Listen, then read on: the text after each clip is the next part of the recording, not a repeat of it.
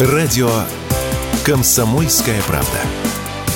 15 лет на страже правды.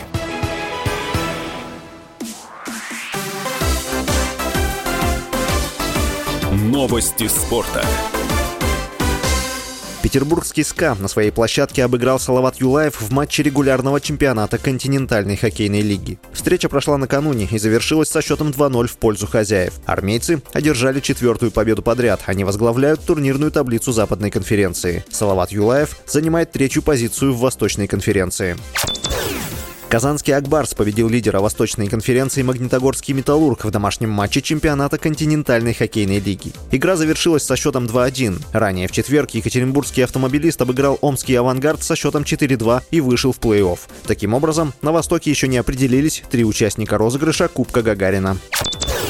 Нападающий сборной Франции Килиан Мбаппе принял решение покинуть Пари Сен-Жермен после окончания срока контракта предстоящим летом, сообщают RMC Sport. Футболист уже сообщил о своем решении руководству клуба. Чемпион мира 2018 года в этом сезоне провел за ПСЖ 30 матчей, в которых забил 31 гол. Уход Мбаппе из ПСЖ и возможность его выступления за мадридский Реал обсуждается не первый год. Трансферная стоимость игрока оценивается в 180 миллионов евро. С вами был Василий Воронин. Больше спортивных спортивных новостей читайте на сайте sportkp.ru